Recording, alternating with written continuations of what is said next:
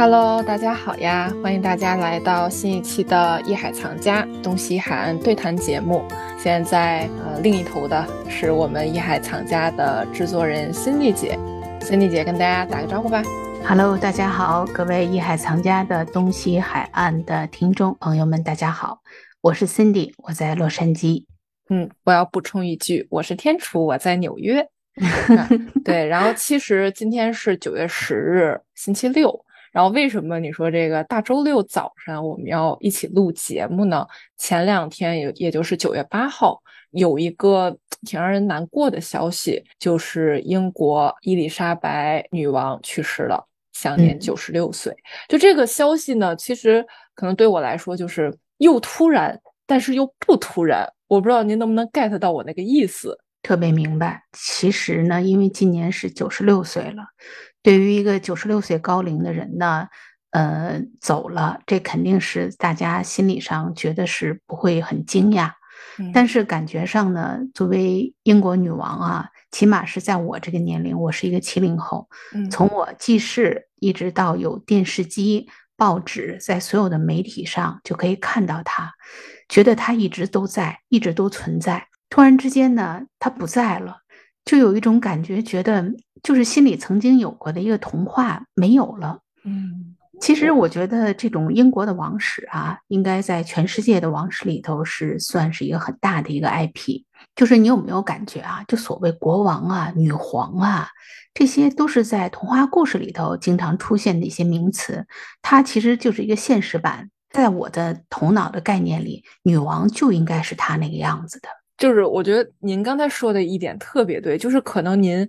比如小时候，包括电视机可能还没有那么普及，那么从报纸的影像再到一个动态的影像，再到现在这个 4K 高清的影像，可能就这么一路下来就觉得，哎，女王就应该是这个样子。反而对我们90后吧，甚至是00后来说，因为可能我们现在嘛，随着互联网的发展，大家也都特别爱玩梗，但是可能所有跟女王、跟英国女王有关的梗，虽然可能有一些玩笑意味在里面，但是一定都是尊重她的。就比如说我们会把她称为超长待机，就是她反而在我们心里可能并不仅仅是女王的样貌的那么一个形象，或者她端庄的那种感觉而已，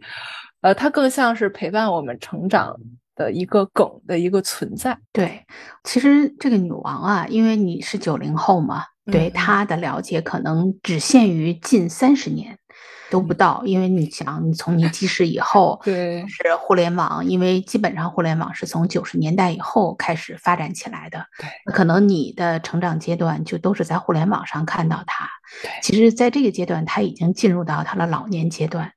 他呢，其实生于1926年到2022年，他已经是整整是在位70周年。英国人呢，也把它称为这个白金禧年。他整个是当这个在位时间是最，在全世界范围内吧，是应该是在位时间最长的君主，仅仅次于法国的国王路易14。因为路易14就不要讲了，那是非常著名的一个皇帝。对，所以说他在他整个统治，就说作为君主立宪之后，作为国王，他见证了整个英国的历史，而且这英国的历史也是整个世界发展史。他经历过二战，整个的到后来的二战结束之后，殖民运动，然后英国加入欧盟等等，最后退出欧盟，然后以至于这个近些年的疫情，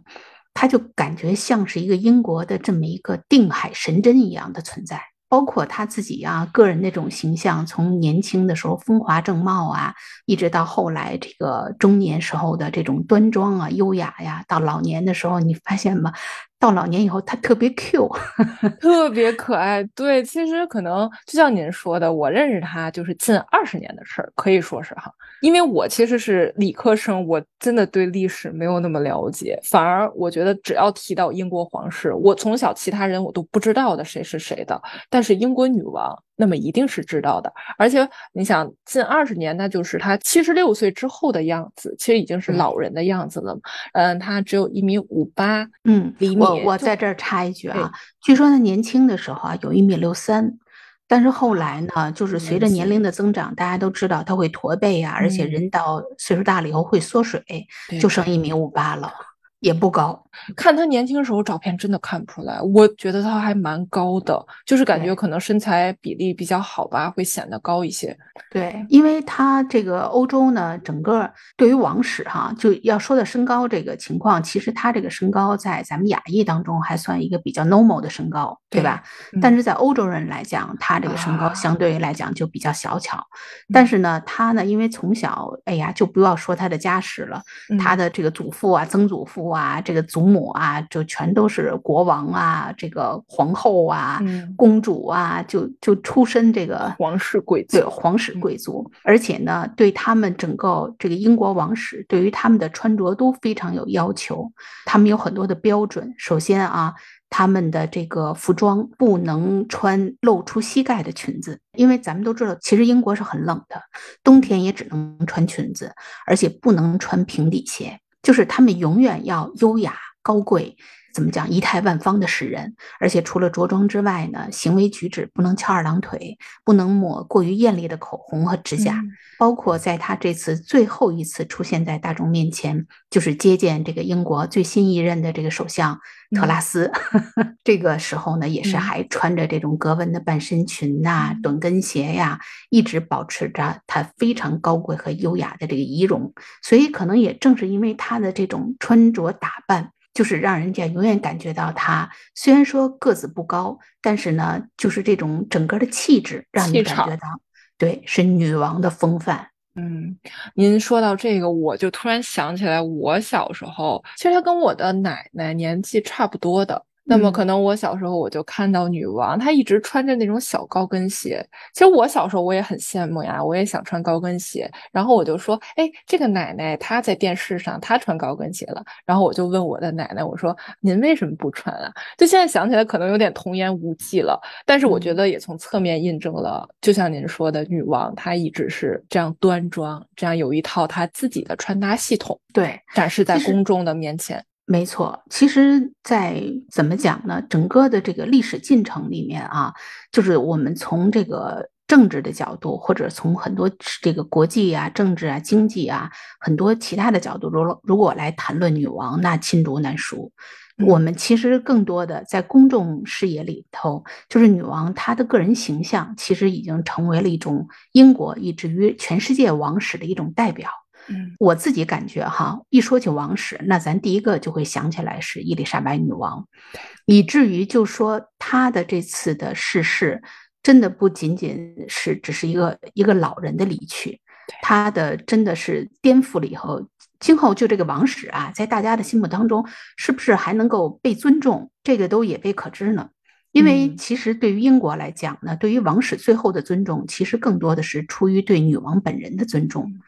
那对于英联邦而言呢，其实伊丽莎白已经成为一个英联邦统一的这么一个象征，它其实更多的像是一个 IP 的代言人，定海神针。对啊，而且我觉得很神奇的一点哈，其实你说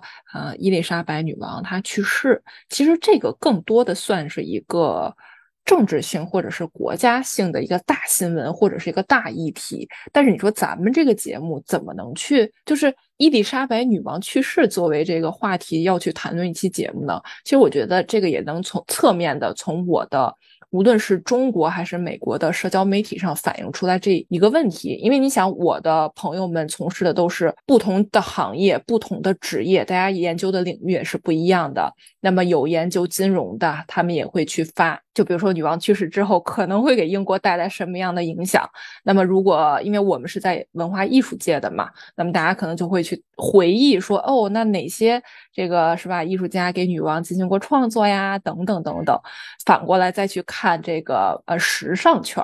哇，那大家简直就是把之前这个整理过的女王穿搭就又全都翻出来去那什么了。摄影界也是，大家都在讨论说女王用过哪款相机啊，我现在马上要去 get 同款作为纪念等等。所以我觉得也能看出来，这个英国女王离世就是真的是炸出了各行各业的人，就是大家对这个事情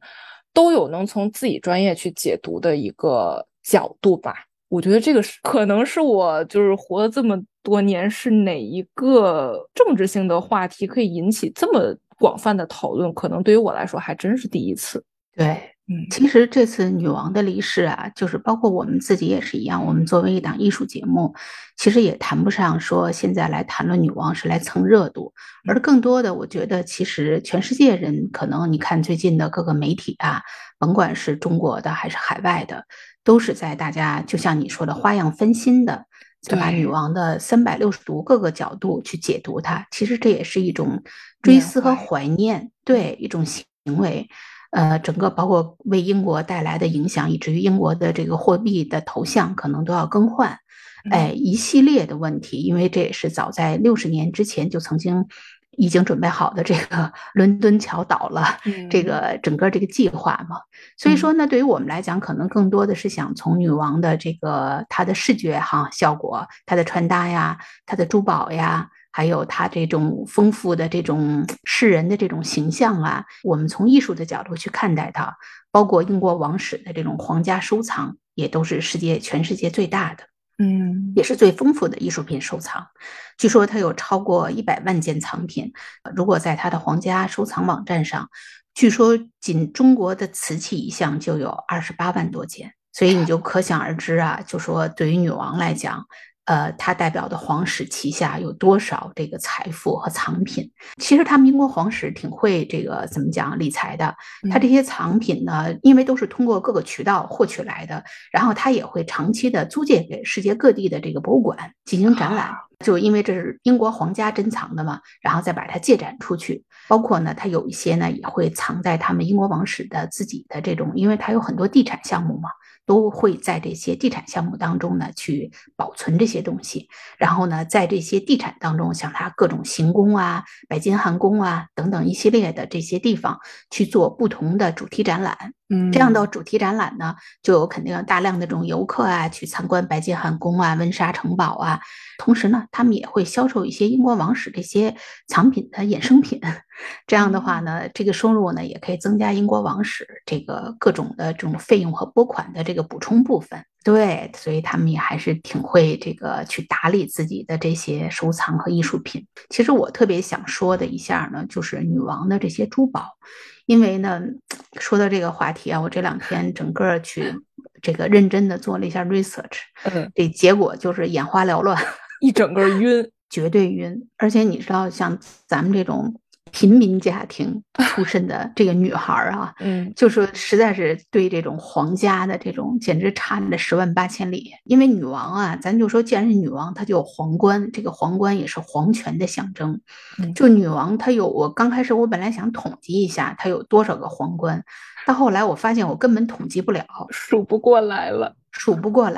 而且他这个皇冠呢，因为他是历代从他整个的祖上一直传下来，然后包括他现在又有了儿子孙子，他又往下传，就说这些皇冠的来历都非常复杂，很多其中呢都是在几百年前的跟各个国家和它的殖民地相互之间的一些利益交换，某种程度上来讲就有点像和氏璧，一个王冠一个钻石，以至于当时都是一种王权的一种竞争和一个领土的最终的一个归属。你像曾经哈，就说在这个伊丽莎白2世她的妈妈，就是王太后的这个王冠上，当年有一颗重达105克拉的钻石呢，被称为光之山，据说是当时世界上最大的钻石之一。这颗钻石呢，最早是从印度开采的，因为你也知道这种价值连城的宝石肯定都不会落入那个民间哈，它当时就是镶嵌在这个莫卧儿王朝的这个孔雀王座上。后来呢，这莫卧儿王朝覆灭之后呢，这颗钻石呢就辗转在东南亚、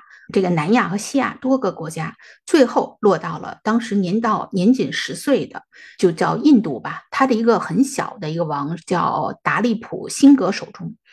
所以当时呢，因为你也知道，印度一直是这个英国的殖民地嘛，对吧？这个，然后英国呢就借助于很多的这种方式呢，将殖民范围从印度呢扩大到内陆。这个光之山就成为了一个印度的一个权力的象征，就是谁得到它，谁就得到印度。那当然了，最终的结果就是经过多方的这种领土相互之间的这种谈判，钻石最终就现在就在这个英国。怎么说呢？这也是这颗见证过无数政权衰退兴衰的这个钻石吧，现在呢就安放在伦敦塔以英国王室财产的名义供人参观。所以你就可想而知啊，英国这个王室的这种收藏啊，每一个东西它的背后都隐含了丰富的这种历史。你就更不要说后来在1905年在南非发现的这个库里南钻石，就这个库里南钻石啊，实在是就是让我简直都太大了，因为它当时开采出来在没切割的状态下就高达3100多克拉。就这3100多克拉，我觉得就是我们好像特别不容易能够大概其能够理解它，没有概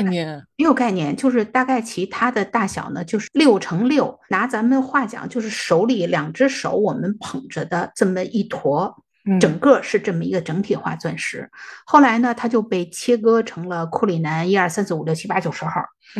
然后这个多少号都应用在整个英国王室不同的大小的王冠，以至于后来呢，他将最原始的这个钻石呢加工成了9颗大钻和98颗小钻。后来呢，这些1、2、3、4、5、6、7、8、9无数号就被镶在这个权杖上、皇冠上、胸针上、项链上、戒指上、珠宝。所以你就可想而知吧，英国女王她戴的每一顶皇冠都是有传承、有历史，然后就更不要说她自身的这个珠宝价值了。我觉得珠宝价值在这里头都排在最后一位。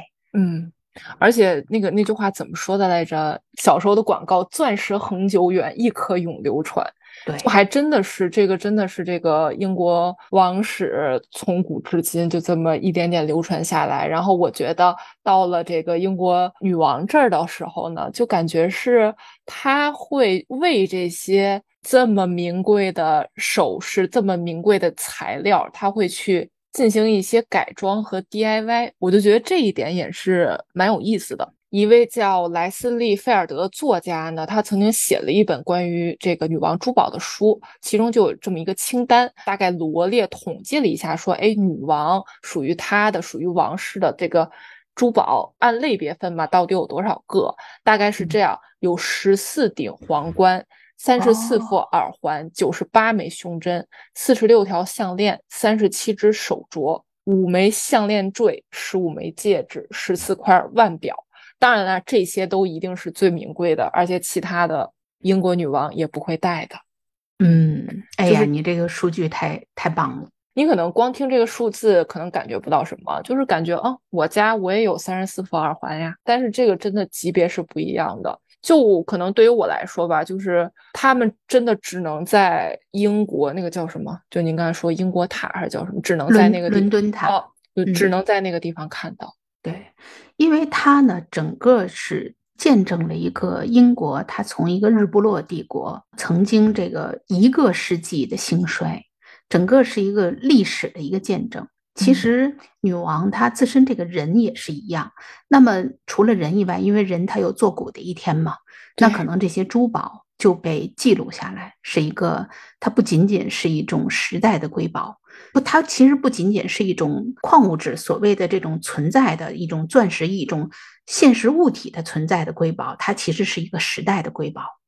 所以说包括像女王就更不要提，除了刚才你说的呢都是这种传世之宝哈，它有很多到后来像各个国家送给她的礼物，很多的这种外交过程当中给她的各种，因为知道她喜欢这些嘛，就是都会送她胸针啊、项链啊等等一系列，也搭上就是说咱女王每一次，你像她活了这么多年，在位70年，以她现在整个的这种在公众当中这个露面程度吧，公开场合，因为她肯定要盛装出席嘛，她就穿过1万多件衣服，戴过5000多顶帽子，那么每一身衣服，她每次的一次穿搭，她又要搭配不同的珠宝。所以我呢仔细看了一下他这个在他整个这个70年从政过程当中每一次公众的这个大多数露面的照片哈，其实他在耳环跟项链上呢，尤其到老年彩虹穿搭以后呢，更多的就是珍珠项链和珍珠耳环。但是他的胸针啊，每次不变，每次更换一个新的胸针，就感觉哎呀，真的是看得让我眼花缭乱，心动不已啊。就可能也确实是因为他每次就彩虹穿搭嘛，就是一身全是一模一样的颜色，然后再加一个最不起眼的小的黑色挎包，可能除了他面部之外脖子以下最显眼的一定是那一颗胸针了。对，我也是看到的，就是好像每一次都不带重样的，而且每一次数不过来。那么这其中好像也有那种传世的，然后也有这种各个品牌为它去定制的，眼花缭乱。对，而且你知道就这里面的这些胸针也都有好多故事，它这里头有很多，你比如说他特别喜欢的一个就这么一个粉色的这个一枚的这个胸针是他戴的出镜率特别高的。然后呢，因为他是在这个他跟菲利普亲王在1966年的时候送给女王的礼物，包括像他还有这个当时的女王的妈妈也是有一条项链，这个出镜率比较高的是他在他结婚的时候送给他的。所以你就可想而知吧，他这些珠宝哈，除了自身的价值连城之外，它还有历经很多的这种人文故事，还有很多的纪念，它又有很多其他的这方面的这种加持。你看刚才说到就说这门胸针吧，因为当时是在1966年跟这是菲利普亲王送给女王的一个礼物嘛，到后来他们俩在这个70年吧，在他们结婚纪念日的时候，然后女王又把这门胸针戴在了胸口上。所以你就想这些东西也都是见证了很多历史的，好浪漫啊，听起来对，非常浪漫。对，我印象比较深，就是英国女王她其实在1948年就生下查尔斯王子嘛，生下之后呢，就是那个怀里的有一张照片，就那个查尔斯王子小小的躺在这个床上，然后伊丽莎白女王就特别眼神中含着爱去看着这个小孩，当时她身上别了一个花蓝式的这种胸针，然后其实这个胸针是镶着钻石、祖母绿、红宝石、蓝宝石，是他的父母乔治六世和伊丽莎白王后送给他的。其实我觉得每一件礼物不是说王室有钱我就找人随便给你定制一个就送给你了，而且都是感觉是有一种传承，有一种意味在里面。就包括比如说英国女王生下了查尔斯王子，这是她的第一个孩子，那么这个花篮可能就代表一个生命的延续，一个开枝散叶那种感觉。可能这只是我一个过多的解读，但我就是不知道为什么我每次看到这个张照片的时候都特别特别的感动。你说的这枚胸针我也有印象，就拿咱们话讲就是一个大花篮。对大花篮对，大花篮子，然后里头各种各样的这种珠宝镶嵌在这个整个这个花篮造型上。而且呢，这也是女王特别钟爱的一款胸针。你刚才说的特别特别对，就说她的很多的胸针啊，除了自身是这种价值连城之外，它还有好多意义。你看她曾经有一枚胸针啊，叫罗德西亚活百合胸针。其实这款胸针呢，在她所有的珠宝里头真的谈不上，我估计前20都排不进，但是呢，它特别有故事的一枚胸针。这个是它这个胸针呢很小巧，然后它是由301颗小钻石制成。它是在1947年呢，伊丽莎白二世女王呢随着父母出访南非的时候，当时呢有这个42000名罗德西亚的小朋友拿自己的零花钱凑起来买来了罗德西亚这个，等于大家一起集资吧，买了这个胸针送给她。所以当时呢，在那个时候，你想1947年女王才只有21岁，那时候应该确切的说她还不是女王，是公主，伊丽莎白公主。所以她当时特别感动，这就是因为可以说是这种南非的子民吧，对她的一种爱戴，所以她当时就戴上了。所以你就想，这枚胸针其实它并不是很名贵，但是我们听起来以后就特别能打动人心。就都有故事在里面的，可能在他的收藏里，这些钻都可以算得上是，就是我们常开玩笑那种碎钻，就是可能对他来说根本就不值钱，但是背后的这个含义能让他当场就给戴上。对，所以说你就可想而知啊，他的这个个人的这种收藏，他戴的每一枚胸针背后都是充满了故事。所以他在女王他的父亲去世的时候，他整个在他的葬礼上穿着这个黑色的套装，他当时戴的就是这个百合胸针，就是这个来自南非这个42000名罗德西亚小朋友凑自己的零花钱送给他的。所以你想，这种东西这都是岁月积累下来的呀。你看前两天咱们艺海藏家你这边也制作了一个有关像世界各地艺术家曾经给英国女王的这种画像哈，就是我当时有一个特别大的感慨，就是作为一个君主，他能够对艺术这样接纳，而且对艺术家对他的各种的恶搞这么包容，我觉得真的不是一般人能够做到的。对，这个其实我觉得也是他本人吧，或者说是在我接触艺术之后，我在艺术圈就是对这个英国女王印象更好的一个原因之一了。就包括我再说一句别的，就这两天不是正好是这个军械库艺博会嘛，纽约9月份，就这个英国女王去世消息一出之后，然后我再去到艺博会上，我发现一点，就大家把就是如果比如说我这个画廊我真的有恰巧带过来英国女王的肖像的相关作品，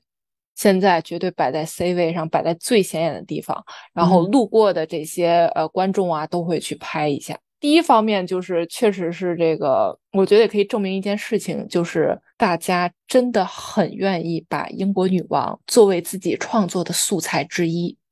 创作的灵感源泉之一，可能它确实是一个最容易被人接纳的这样的一个符号和形象在那儿。当然它也代表了一种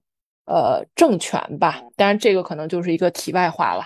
说实在的，你说这个英国女王在任70年出头的时间，那么大概有130多位艺术家、画家、画师都为她去画过肖像作品。那从最开始的那些很严肃的，那么英国女王要穿着的十分华丽，我坐在哪个场景面前，无论是拍照或者是当场就画也好，更多的是把女王画的就跟天仙一般的美丽。或许可能那一会儿的画师也为她加了一点点的这种美颜滤镜，也是说不准的。那么目的只有一个，就是为了展示女王的尊贵、美以及一种权力。那么可能到后来当代，就是我们现在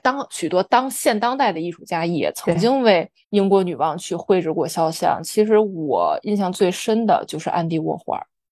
当然了，波普艺术家。对，当然我觉得安迪沃霍尔他并没有说得到女王的认可啊，说专门去到英国为女王去创作，并不是的。安迪沃霍尔只是把这个伊丽莎白女王当做一个符号一样，以它为主题去进行创作。那么其实这一系列作品当时一出来也是挺轰动的，包括他在1985年的时候专门去为了纪念这个英国女王登基25周年去创作了一系列的肖像画。这个也可以说是他安迪沃霍尔死前所创作的最后的一系列的这个丝网印作品。这个安迪沃霍尔呢，他创作的这个伊丽莎白女王到现在仍是许多景点啊，仍是一些纪念宫啊售卖的热门畅销产品。对，我觉得它真的像你说，它已经成为一种符号，就是它除了被印在英国的这种钱币上，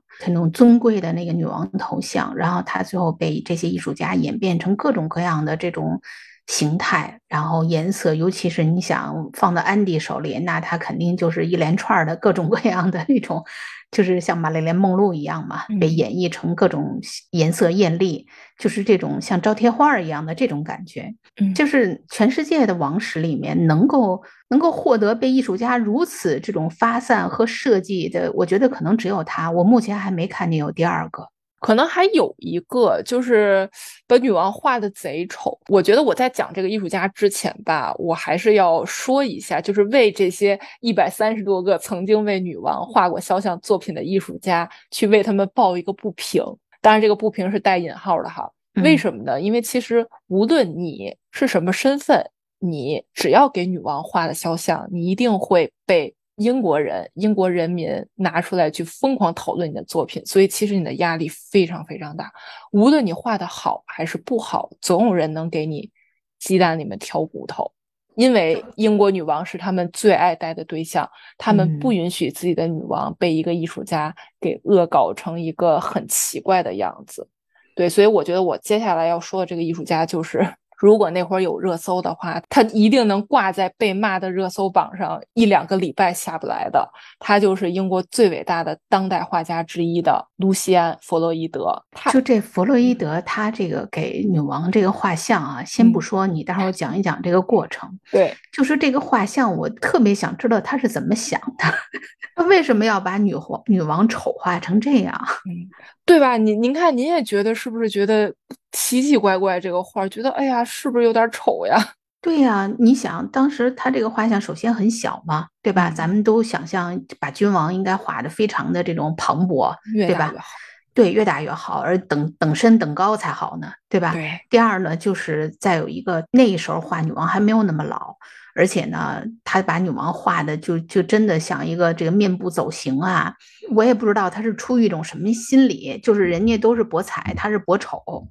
这个我觉得就像你说，何止是骂上热搜啊，我觉得这个肯定是备受争议。但是其实这个卢西安·弗洛伊德呢，他给这个女王画这幅肖像完全遵循了自己的绘画风格，这个是他没有改变的，就是他这是他的坚持。所以说其实当时他要给这个英国女王画像嘛，其实他当时跟英国王室，就这两者之间，艺术家和王室之间来来回回沟通了6年时间。首先就是怎么画，包括多大，就是各种问题你都要协商。但是弗洛伊德他就很坚持自己的内心，说我有我自己的绘画风格，这种大的这种笔刷，然后这种强烈的撞色，以及一些就是会把人看着都灰不拉几土不拉几，感觉刚像从垃圾桶里挖出来的人一样，就是这种风格。我不可能说为了我要给英国女王画像而改变我自己的风格。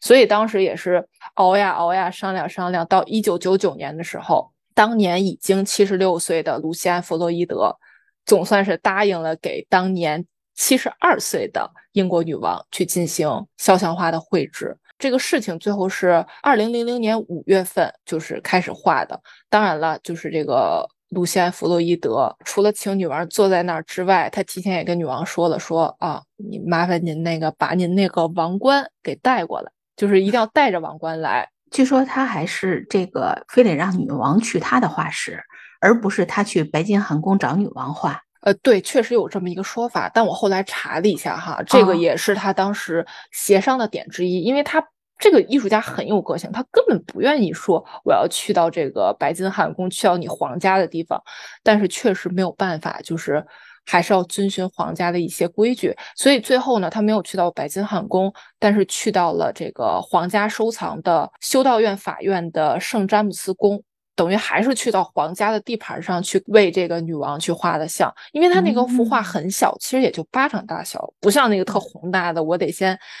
拿相机给女王拍一张照片，对吧？多拍几张，那个我先勾个图，然后再怎么着。卢西安·弗洛伊德他是在当场去勾勒了一些线条，然后去画了一部分。当然了，女王也不能一直搁那儿坐着吧，所以他最后还是拍了一张照片，包括他之后的那个头上那个皇冠，最后也是拍了很多细节。最后弗洛伊德他花了1年半的时间才最终把这幅画完成。结果吧，你说你但凡你要当场能完成，可能网友们也不会把你骂得这么狠了。为什么呀？你花了1年半时间就画出了这么一个面容臃肿脏不拉几，他被英国网友评论成为是仿佛是中了风的柯基犬。就是你就想吧，那个毛发乱七八糟，脸部脏脏的一个小柯基犬的样子，包括那个毛也是那种金色白色那种感觉。哎，没错，卢西安·弗洛伊德给女王画出来的就是这样。最逗的是女王啊，她一般是不会给画家有任何评论的，因为你也知道是吧，重要人物这个不能随意发表评论。但是她当时看到这个画的时候还是说了啊，还可以，那个我很喜欢你这个色彩的这种拼接的使用，就还是这么评价了一句。对，我觉得其实从这件事情当中呢，也是影射出来一些这种现象哈。首先呢，这个艺术家他能坚持自我，这也是艺术家应该恪守的一种艺术态度吧，是的，对吧？先不说他有多怪癖，也不管他这个可能在英国的这种影响力，所以说我觉得他肯定是自身在这个行业内的影响力，他才有资格和这个底气跟皇室去交流这关于给女王创作画像的这样的一个过程。嗯，当然说了，对于他最终成型的这些，就是呈现在世人面前这幅作品，就像你说的，巴掌那么大，你还画了那么长时间，而且画这么丑，让大家呢都觉得就是不 diss 你，简直都是这个没天理。对，但是我觉得女王这个态度其实可能恰恰也正是因为她没有把女王画成一个大家心目当中想象的那个样子，所以女王才反而倒给了她一个肯定。也从这个角度上来感觉到，就是女王她的心胸啊，这个人她自身已经是，我觉得她到达到一定高度的时候，他对这些所有艺术家也好，这种表现形式也好，给予他的各种各样的呈现，他的内心已经非常的包容。对，哎，所以我就觉得作为一个就是一个君主哈，能够如此的对待看待艺术，看待这种现象，包括后来你看他的很多的这种画作已经被卡通化哈，对，就是都是那种哎流传在民间啊，哎他都很释然，以至于他最后自己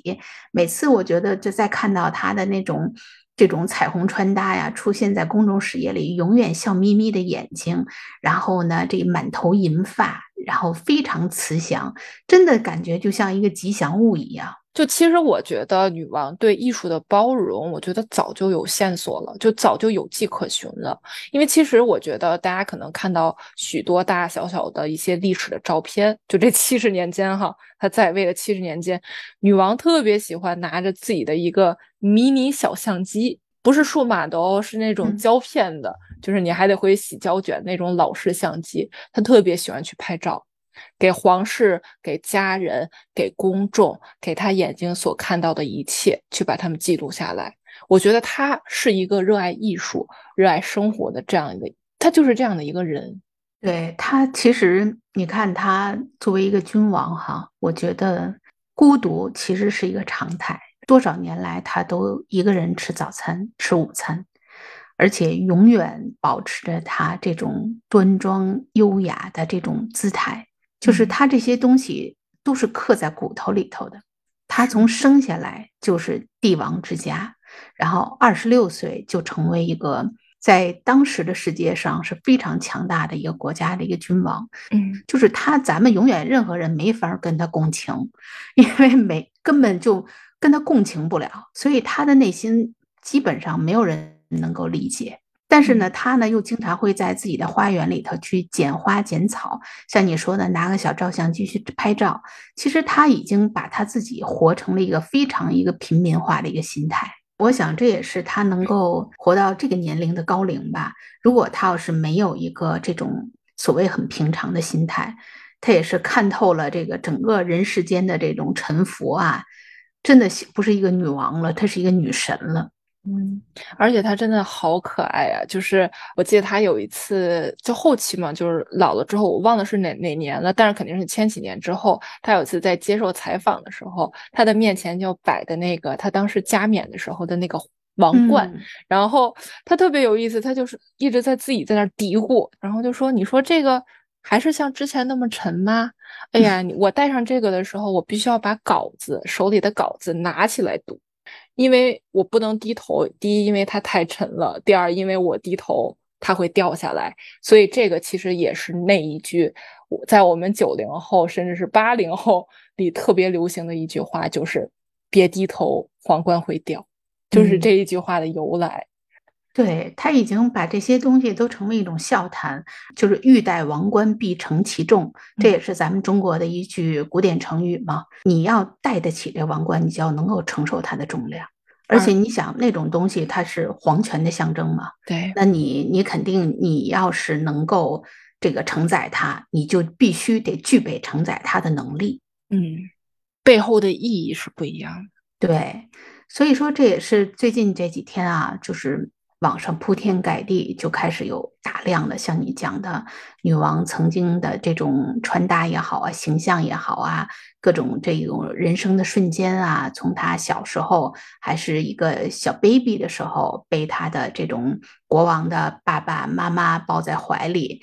小的时候的样子，一直到她青少年，然后后来一直到她整个这几个年代的过渡吧。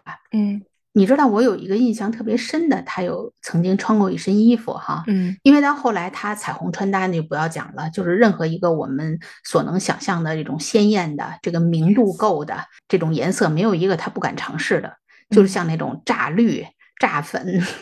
就被我们形容成一种，就说简直是死亡颜色，对，不可想象的，他都敢招呼。他呢，因为后来也是他到后三四十年呢，他为什么穿着如此艳丽呢？因为他曾经呢，他的父辈就告诉他一句座右铭，就是你必须被看到，你才能被相信。所以他呢，这是作为一个君王呢，就是时时刻刻出现在英国任何一个历史性的重大的场合当中，就是大家看到你才能够相信你。一直到他老了以后呢，因为他就是衰老嘛，所以他需要人在人群当中一眼就能看到他，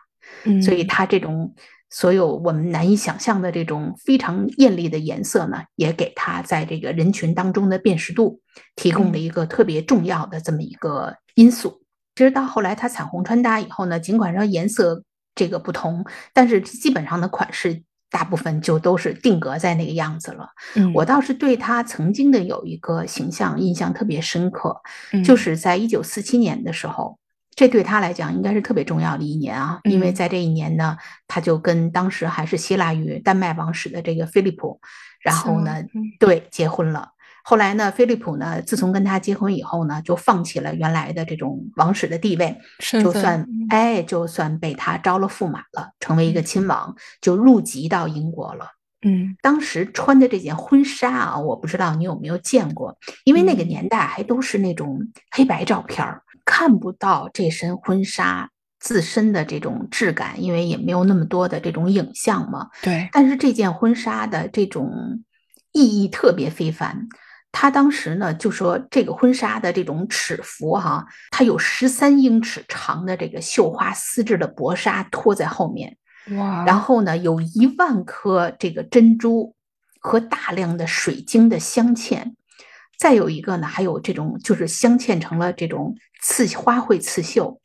而且最主要这件婚纱的设计灵感是来源于15世纪著名的画家波提切利的名画《春》。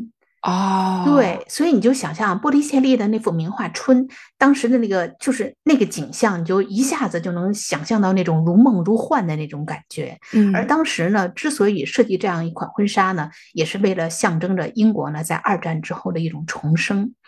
所以由此可见，英国女王她其实在每个时代，她的这种形象示人，她都是带有某种寓意的。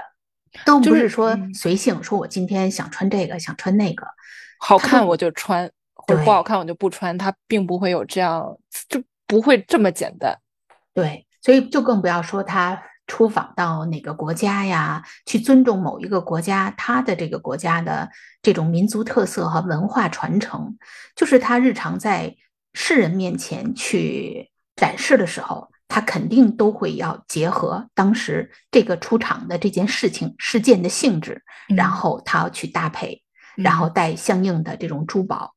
以至于有相应的这种设计。所以说他的每一个穿搭真的可以是一部史诗，都不仅仅是一个时尚的史诗，是一部历史的一种记录。就是聊完这期节目，可能在我心里看来，之前我总是把她当成一个可可爱爱的，像我们老说可可爱爱的一个老太太，一个老人家，一位老人家这样看待。但现在我能想象得到，是她背后跟随的无数的那种责任的那种感觉，就是她代表的是一个国家，她身上承担的太多，无论是因为我们是艺术类节目嘛，那么可能从她的穿搭呀，或者他们的艺术收藏呀等等，我觉得都可以体现出来他背后他肩膀上所扛的那些东西。